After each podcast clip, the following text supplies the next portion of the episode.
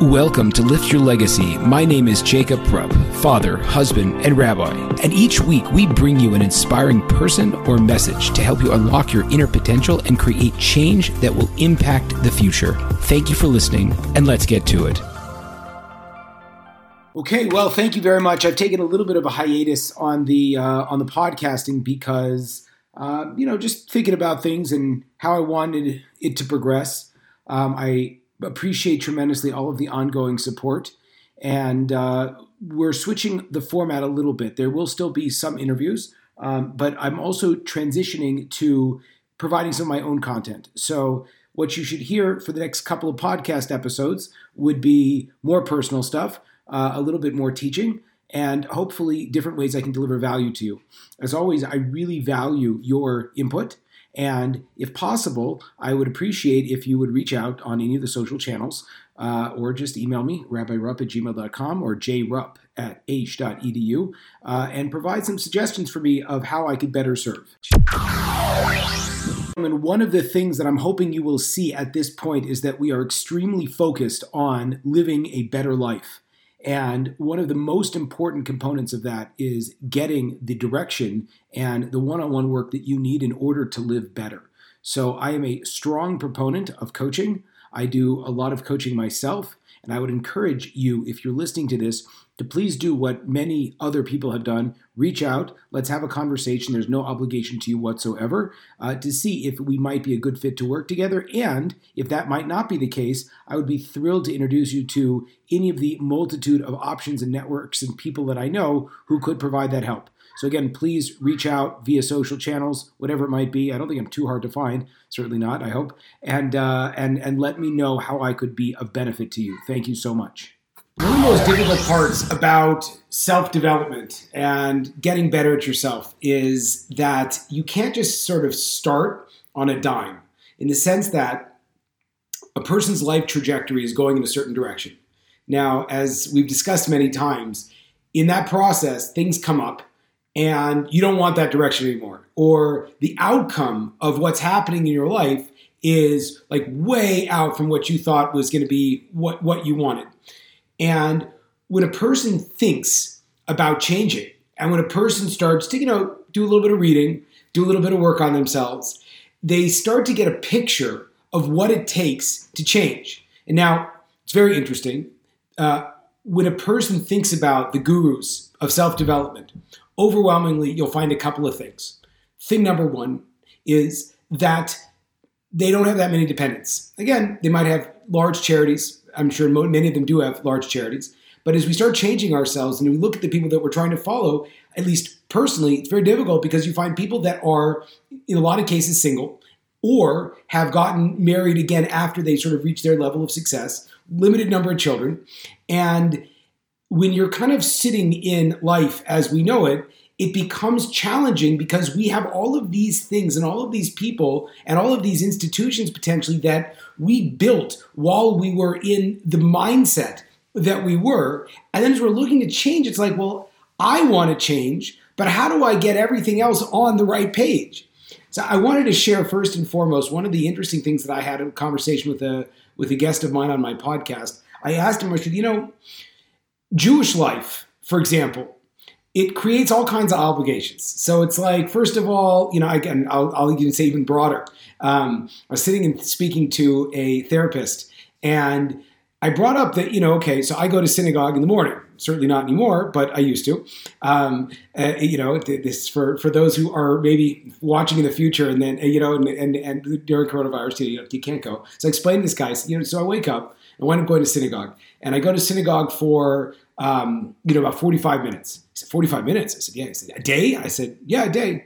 Eh, well, not a day, because then there's a idea that you're supposed to go back at night. He said, what do you mean go back at night? I said, well, you know, there's an evening service, there's an afternoon service, there's an evening service. So, you know, 45 minutes to an hour and 15 in the morning. And then, you know, evening takes whatever, half an hour, 40 minutes. And the therapist looked at me, not a Jewish therapist, and he said, how do you people get anything done? So that's step number one. Now, the second point is that, you know, Judaism suggests that you're supposed to get married, and Judaism suggests that you're supposed to have children, and then you have to go out and do things, and the people need you. And so I asked this person on my on my podcast, I said, you know, it's so interesting because how do we live Jewish lives? How do we live a life with so many dependents and so many things that we have to do and still be able to achieve anything. And then obviously I drew over and I asked him the you know the question I saw. You know, uh, uh, the most easily articulated this is is by a, a, a great author named Malcolm Gladwell, who talks about the ten thousand hour rule, which basically says that if you look at people that are world class or excellent at something, they've done it a lot. So that, on one hand, for many of us, is is very reassuring because you think, well, I'll never be able to play basketball like Michael Jordan. That's probably true. In fact, that's true. Um, you know, but but once a person starts to put in the time, the work in whatever they care about, right? And that, this is an absolutely fundamental point. Is it's like you know you have a there's a there's an idea uh, a famous a, a, famous coach named Dan Sullivan who has this idea called the unique ability, which basically is the principle that a person you're going to see where this plugs into Judaism in a second where the principle is that a person has a unique ability. And oftentimes, the unique ability is so fundamental to us that we don't even see that's our unique ability, right? And so you're like, well, I don't have any unique ability. It's like, well, that's not necessarily true. There are things that you do that is so like intrinsic and so fundamental, and you enjoy it, and you think, well, yeah, because like everyone can do this. And it's like, no, no, they can't. And his whole principle is dividing, you know, building your life around your unique ability and outsourcing everything that other people are, you know, the things that are not unique ability. So this this idea is the following: a person um, will will naturally be drawn towards certain things and but then they'll look around and they'll say well but I, I, I don't know i don't know how to do those things. Those things are difficult for me. And then comes malcolm gladwell's whole concept of the 10000 hour rule which is basically that you should just start working on something and after quite a while you'll get good at it. So you can align sort of this idea of what i want to get good at with enough practice and eventually i will become good. I'll become world class you know? So there, there, so there's this idea that so I asked the, the, the guest of mine, I said, so this 10,000 hour rule that, you know, we have to just really devote ourselves. Again, going back, Michael Jordan, super focused on, on playing basketball all day long. Remember the, the, the crazy stories of, of Kobe Bryant and about his work ethic. And it, you know, the first workout was at 4 a.m., the next one was at 8 a.m., the next one is at, you know, 2 p.m., and the last one is at 7, 8, 7 p.m. And you're like, okay, well, that's how you get a Kobe Bryant. You know, but what about me? So the idea that greatness is built by this sustained, almost like um, you know, kind of like the, using the um, the uh, the micro, not the the microscope, right, or whatever it is, that, that thing that you look at and you, you focus the, the beam on it, you work really hard on something. So I asked this guest of mine, I said, so how are Jews supposed to do that? Because we are all over the place. We have so many r- responsibilities and all these challenges and all these kinds of things. Uh, challenge, I didn't mean to challenge. You know, we, we just have like lots of stuff we have to do. Um, and and and he asked back. He said, "Okay, you know, what are Freud's children doing?" And I said, "I have no idea. I don't know if they had kids." He said, "What is Mozart's kids doing?" I said, don't know, right? He said, if you look, all of these 10,000 hour type people, you don't really know what ends up happening with their with their descendants. In fact, you know, there's a good idea that most of them don't follow the path of their parents. So he said, you know, if you look at the real, like, um, the real leaders of the Jewish people, right? Abraham, Isaac, Jacob, what are their kids doing? It's like, well, we all know because they were the next thing. And he said that there's a certain idea that, yes, it's very important. You want to get good at something, get good at something, get great at something. But more than that, you really want to be able to figure out what are the fundamental things that you can pass down to empower the next generation. So it's very interesting because, you know, at a certain time in so many people's lives, they reach a level of success where then they want to start moving outward. So, you know, we might say, uh, oh, oh, you know, you see, I, I remember there's a, a famous uh, comedian in Hollywood who reached the pinnacle of all, you know, stardom, and all of a sudden she starts getting involved politically. And you think to yourself, you're like, oh, that's interesting. Why politically? And she actually spoke about this. It made a big impression on me. She said that, you know, I, I've reached kind of where I wanted to go in my career, but now I have to think bigger. And again, this person has a multi-million, you know, person following and, you know, sells out the huge theaters and everything like that, the Netflix special. But she felt like you know, her journey wasn't complete, her success journey wasn't complete until she started impacting on a deeper level, like the generations. And so she saw that politics for her was the the methodology for doing that. Okay, great. So there's this certain concept that as we grow, and this is the most important thing, very often we have this desire to get better. We have this desire to grow, this desire to expand beyond our capacity. And the challenge with that is we look at our life and we see responsibility everywhere. And as we we we try to start freeing our minds from the shackles of our past and really try to be aggressive about going after the kind of person we want to be, it's changing the diet, it's it's it's expanding the skill set, it's it's developing the humility, it's learning the, the meditation practice or whatever you might, might want to do. You know, um, doing do again. You you you've you've approached your Judaism from a certain level of uh, uh, of of apathy. And maybe I'm going to try to do something better. Maybe I'm going to try to be more mindful about it, right? But then what happens immediately is that you think to yourself, and this just happens, it just kicks in right away. I can't do it all the way. I can't even do it part of the way because as soon as I try to start doing something, boom, all of my responsibilities pop up. And all of the things that depend on me are going to pull me back down. And that's a very important concept. Also, we know uh, Craig Ballantyne speaks about this in his book. The idea of the uh, the frog, the um, the crab concept. That you know, if you look, a fisherman, he said he was with a fisherman, and they he caught a bunch of crabs, and uh, and the uh, and and one of the crabs was like trying to climb out, and so you know the the, the guy that's telling the story, he said, you know, but to the fisherman like, hey, that guy's to get away, the crab's to get away.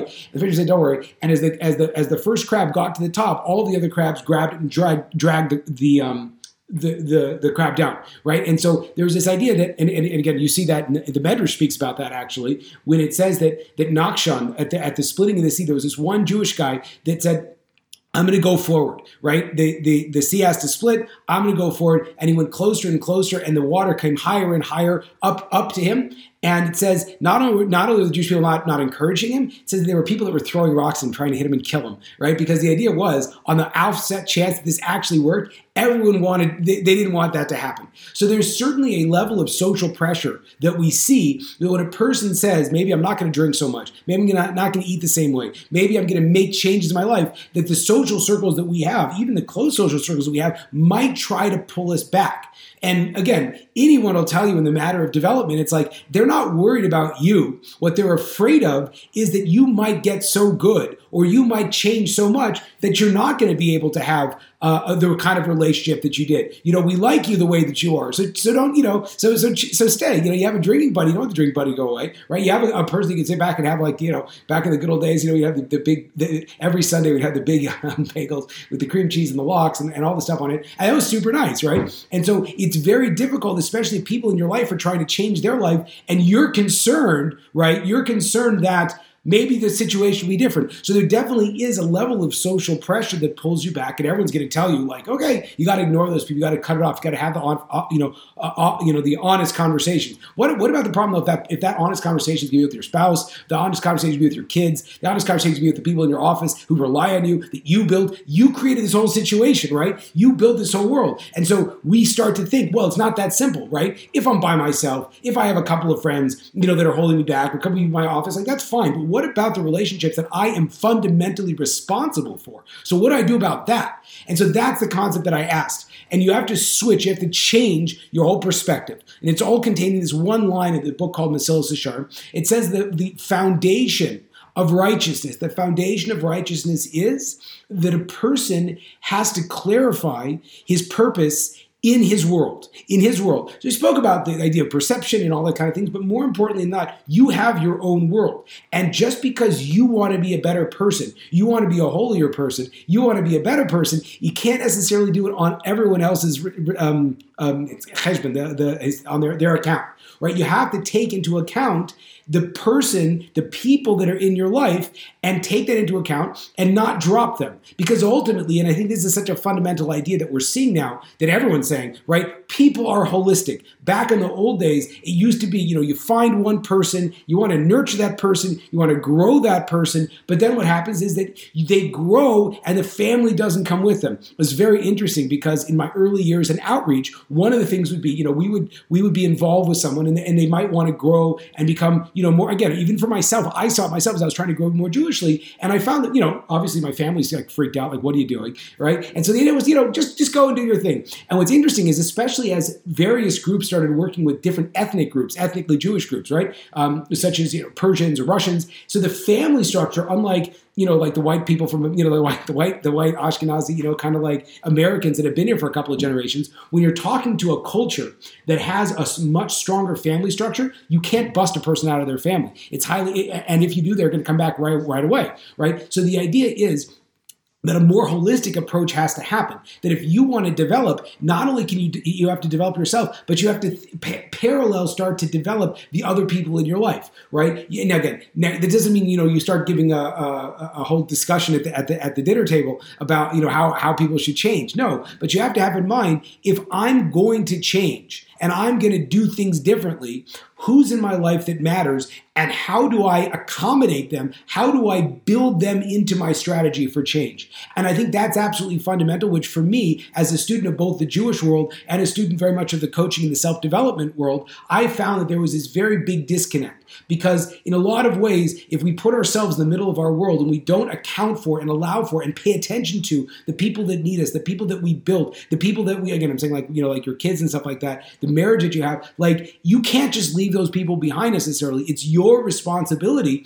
to figure out how are you going to build into their strategy? How are you going to build into the way you relate to people your self development? So you do have to change. Again, that's a really interesting idea. Um, the, there, and again, you have to learn how to be really, really good about these things because it's not like if you go from this broad perspective and you think to yourself, God put me in this situation. He put the people in my life that are supposed to be in my life. He built the relationships. Again, it doesn't mean that you're stuck to everything, but it definitely means that you shouldn't think for one second that your development is going to get any bigger by dropping the people in your life unnecessarily, right? It's an idea that this, this is also a very deep idea that it's oftentimes the hardest to believe in the people that we're closest to. So I could meet someone. I could meet someone I don't know at all. And we could have a five minute conversation. And in that five minute conversation, I could feel such a connection to this person that I'm like, you could be fantastic, right? But the interesting thing is, we don't so often have that with the people that are the closest to us, who will most benefit us by their growth